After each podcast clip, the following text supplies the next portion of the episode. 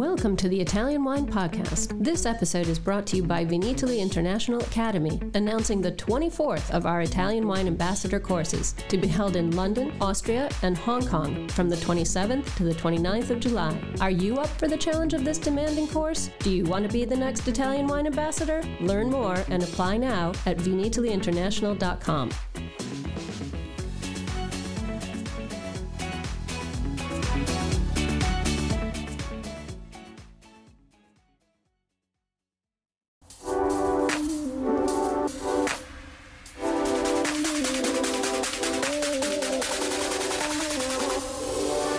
Welcome to this two part episode of On the Road Edition, hosted by Stevie Kim. Today, she is at Castello di Volpaia, in the heart of Tuscany. Stevie Kim sits down with Giovannella Stianti Mascheroni and her daughter Federica Mascheroni Stianti to talk about their epic estate, their amazing labels, and of course, the history of this iconic family.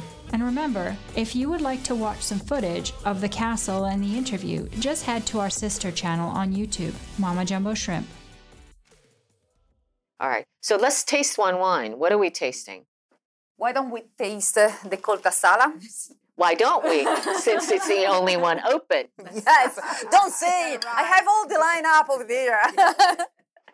Okay, let's taste this one wine. the Coltassala. This is the 2018. And from the 2015 uh, vintage, uh, it is a Gran Selezione. Oh, okay. It's Gran Selezione. Yes. All right. So tell me, how would you give me the tasting notes? Hmm. She's going to. Do this. She's going to. I notice when she doesn't want to speak, she's like, "You do it." Yeah, exactly. Look at her. Yes. Well, I'm the mother, eh, let's say. I'm not a really a person that has a lot of words, so I'm not really able now. I had noticed. Are you kidding me? I'm trying to escape uh, since the beginning uh, to, to to talk, but um, for sure. No, you don't have to uh, give me like no, you know. it's, uh, like uh, You, don't- I'm not asking for you know James Suckling. I mean, luckily, luckily, because I was already red in the color of uh, my uh, my cheeks. Uh, for sure, you have if uh, in the Chianti Classico you have a cherry in the um, Coltassala I found much more uh, um, amarena. How do you say? Um, Amarena. Marina. Yes. Change the accent. I think it's Amarena. so the the um, uh, um, darker cherry, the, the one that is uh, rounder, and uh, Less acid uh, than the cherries. uh, Softer. and then um, mm, the blackberry and the, um, then you have um, the structure is a wine that is aged also in barrique uh, so the structure um is also coming from the wood but what we try is like not to impress it too much with the wood so only one third is the new barrique Oh, okay. it's, uh, And how many is in barrique? how many months uh? Yeah, how many months? Um, it's uh, roughly depends about the vintage uh, between 18 and 24. Uh, and you know, anyhow, to become a Gran Selezione, you need a minimum of six months uh, after in the bottle. So And- Bottle aging. yes, that is very important. Uh, sometimes uh, a lot of people uh, doesn't really take care about this point, uh, but it's uh, it's incredibly important. Uh, the the aging in the bottle, and for me, the best bottle is the Magnum. It's the perfect uh, dimension of the of the bottle and the cork on top.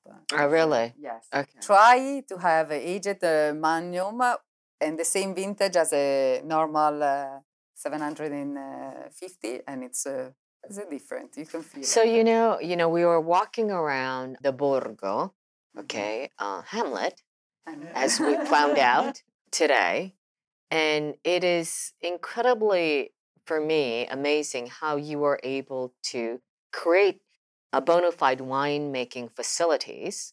Okay, so we spoke about you know the winemaking facilities, but inside of these small buildings, right, mm-hmm. and how it's integrated.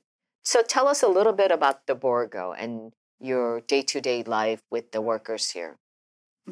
well, when there is something that started many years ago, we, she looks at me. Anyhow, I mean, really, is the, the soul of everything was my husband. I always say that my husband didn't marry me.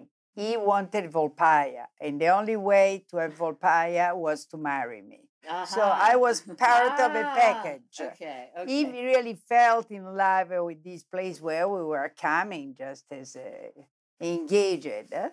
And, uh, and then he started working, and he was going very well with my father.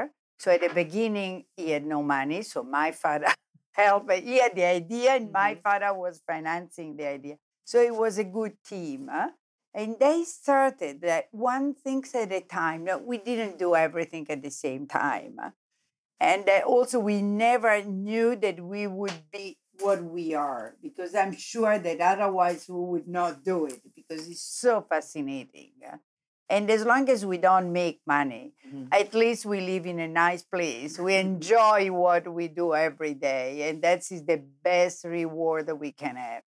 But because I think your family was the, one of the very first utilizing the cold fermentation, um, controlled fermentation Absolutely. vessels, right? Yes. That was really something that, we, I mean, we changed five times the, the way we ferment the wine. Mhm.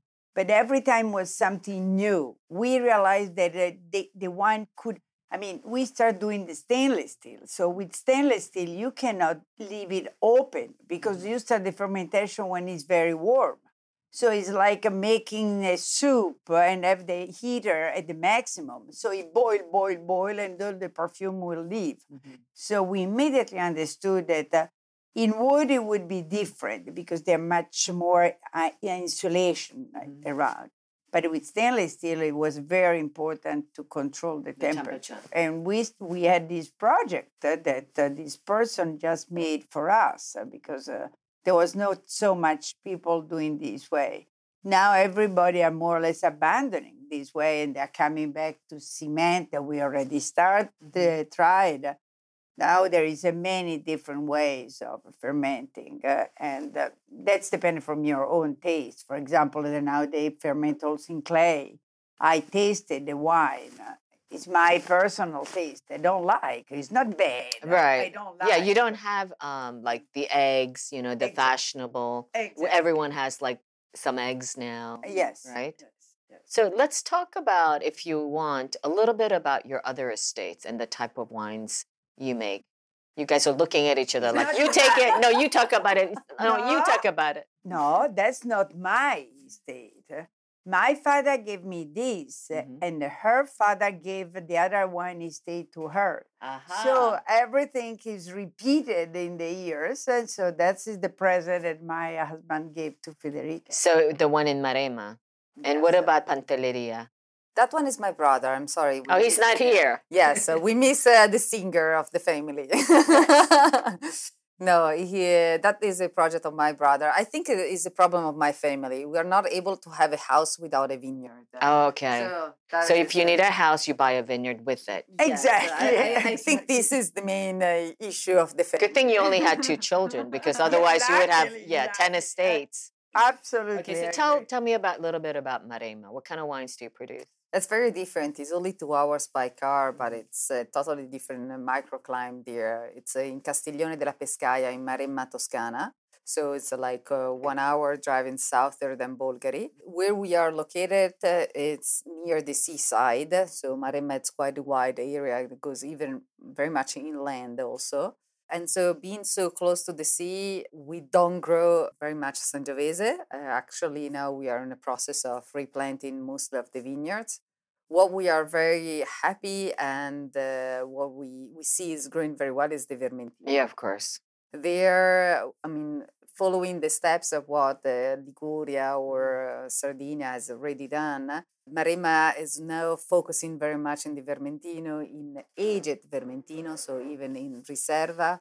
So that it's, uh, and then obviously we have uh, the grapes, uh, the red grapes on the Cabernet side, and and So when when was the first vintage? 2007. Okay, so But the Vermentino arrived a little bit later because was not planted, and we planted there. And what about Pantelleria, even if Nicola's in here? The first vintage is 2011. Yes. So you have, and do you do any sparklers? Yes. You you do it, right? No, that is the passion of my brother. Oh, okay. He does it. Where is he doing that? Part is the, is done here. So we have a hundred percent of Sangiovese from Volpaia, from Oh, a single vineyard in And it it's metodo classico. right? Esatto, and millesimato. Okay.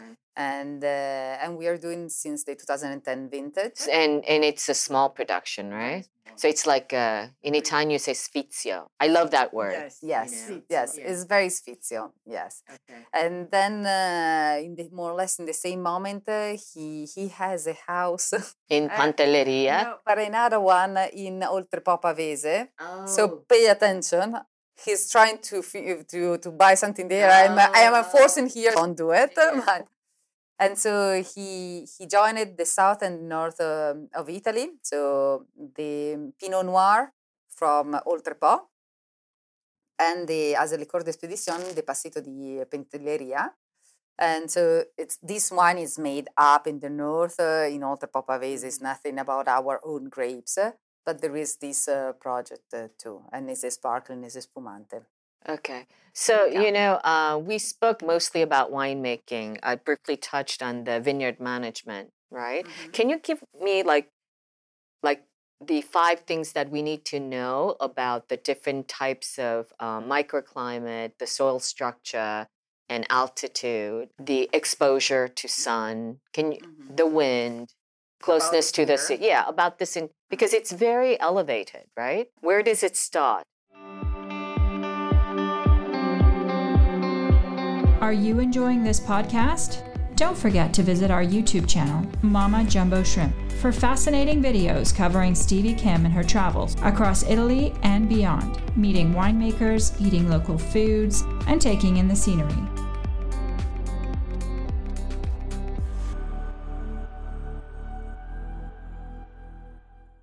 Start uh, the lowest uh, vineyard uh, is the one of the Castellino. It's around uh, 350 meters. Uh, and it is the one that now we are making uh, the sparkling wine from there because it was uh, the low one that for most of the other people is the high one. Then uh, more or less What is the altitude? 350 there. Yeah. Then uh, from uh, from there we go up. The new vineyard that we have uh, over Volpaia is uh, reaches 650 meters, so very high elevated for the area. So for sure we have elevation that is uh, quite a characteristic. Then uh, we our exposure we look uh, south. So southern exposure obviously is nothing flat. So you, you have southeast, uh, southwest, uh, and then in different slopes. Are you able to do mechanical harvesting here, or no? Everything is hand harvested. Yes, everything is hand hand picking and uh, work. Uh, it's a lot of work. Yes. And people that come so for the harvest uh, the second time, the second day, not always they come back uh, because it's very much work and going up and down, very stony. So another characteristic of Volpaia, a lot of stones in the vineyard and sand. Yeah, we saw that. It's very rocky. Yeah. So this is um, it's really a huge difference after in the wine.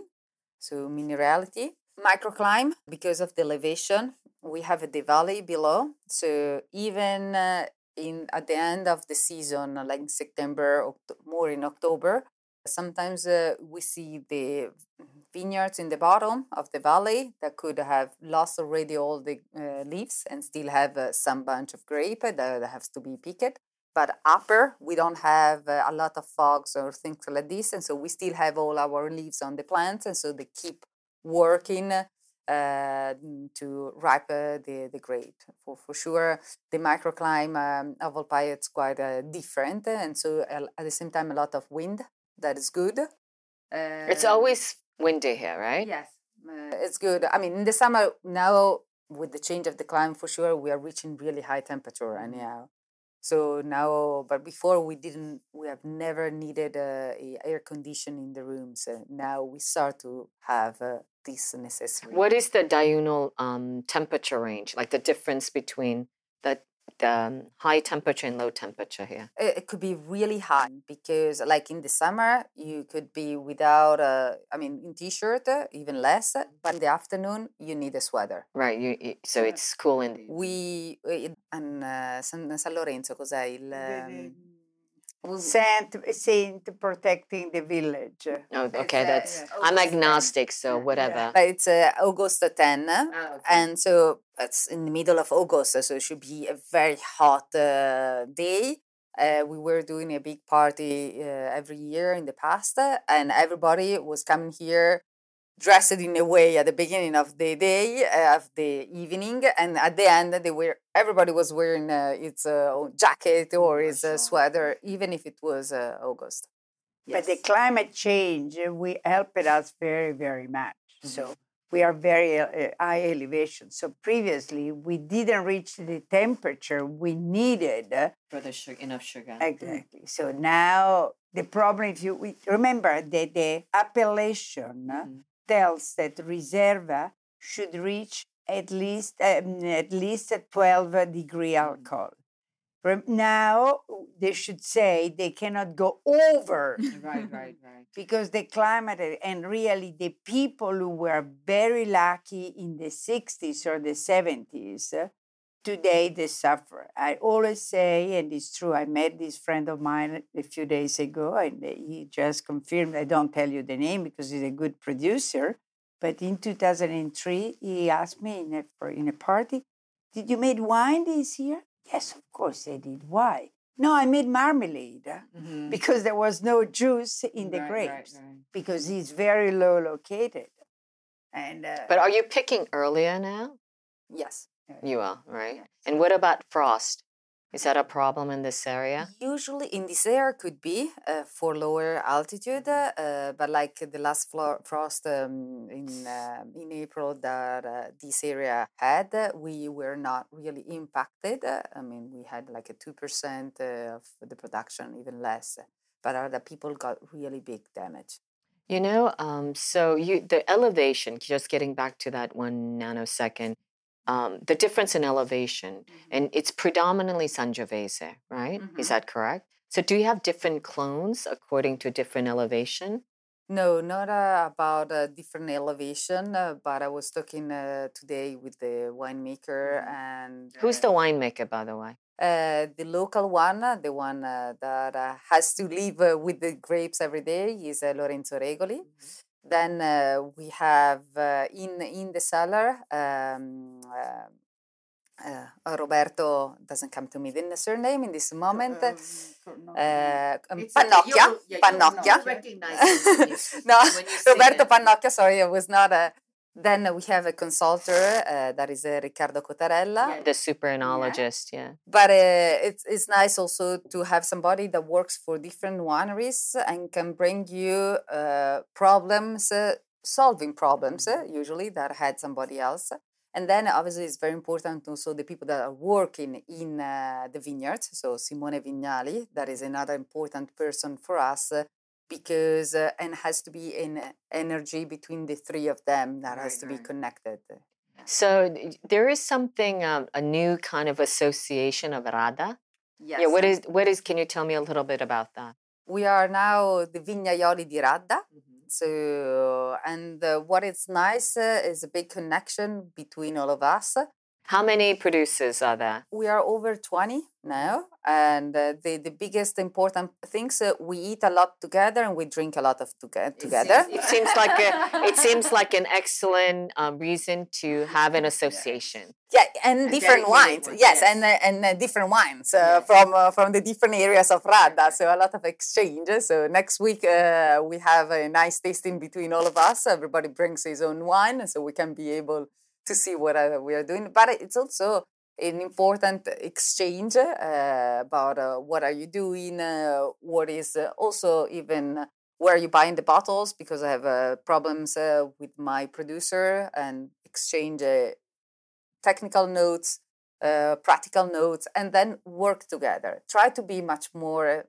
Sometimes the French are better, so try to be much more like French uh, and work together. As an association, you can make much more impact than work as a Maybe, maybe because it's a small group, you can work together. yeah. Could be. Italians are notorious. No. Individualists. no, they don't share. so individual, individualistic. Listen, so my last question um, before we close: What are what are the um, food and wine recommendations for for what are the food recommendations for your wines? Uh, is a Chianti Classico, is a Sangiovese. So for sure, sit at the table and eat and drink at the same time. Uh, don't don't think about it. For my point of view, I think about a Sangiovese. Drink it by yourself.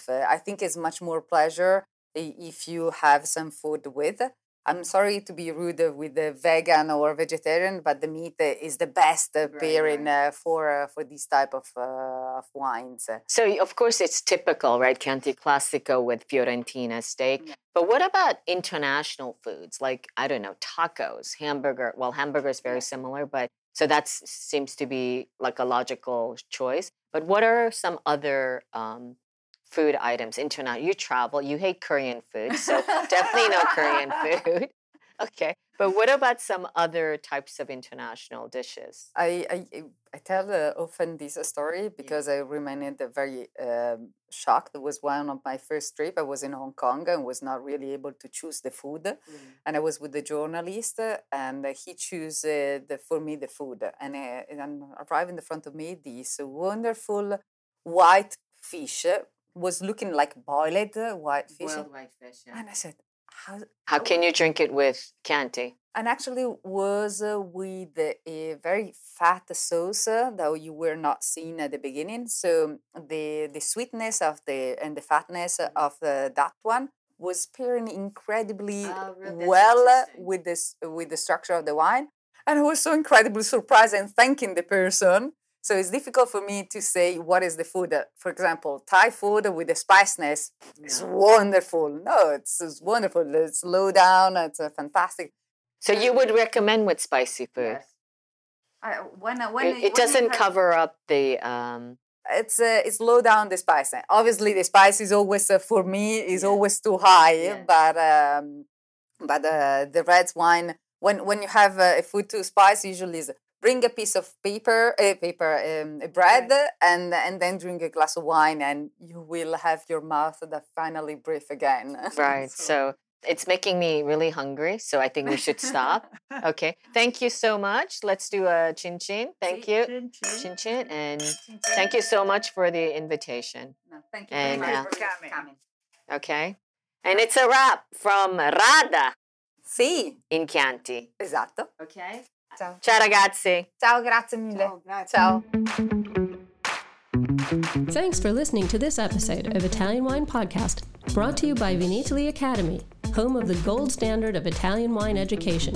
Do you want to be the next ambassador? Apply online at vinitalyinternational.com for courses in London, Austria, and Hong Kong the 27th to the 29th of July. Remember to subscribe and like Italian Wine Podcast and catch us on SoundCloud, Spotify, and wherever you get your pods. You can also find our entire back catalog of episodes at ItalianWinePodcast.com.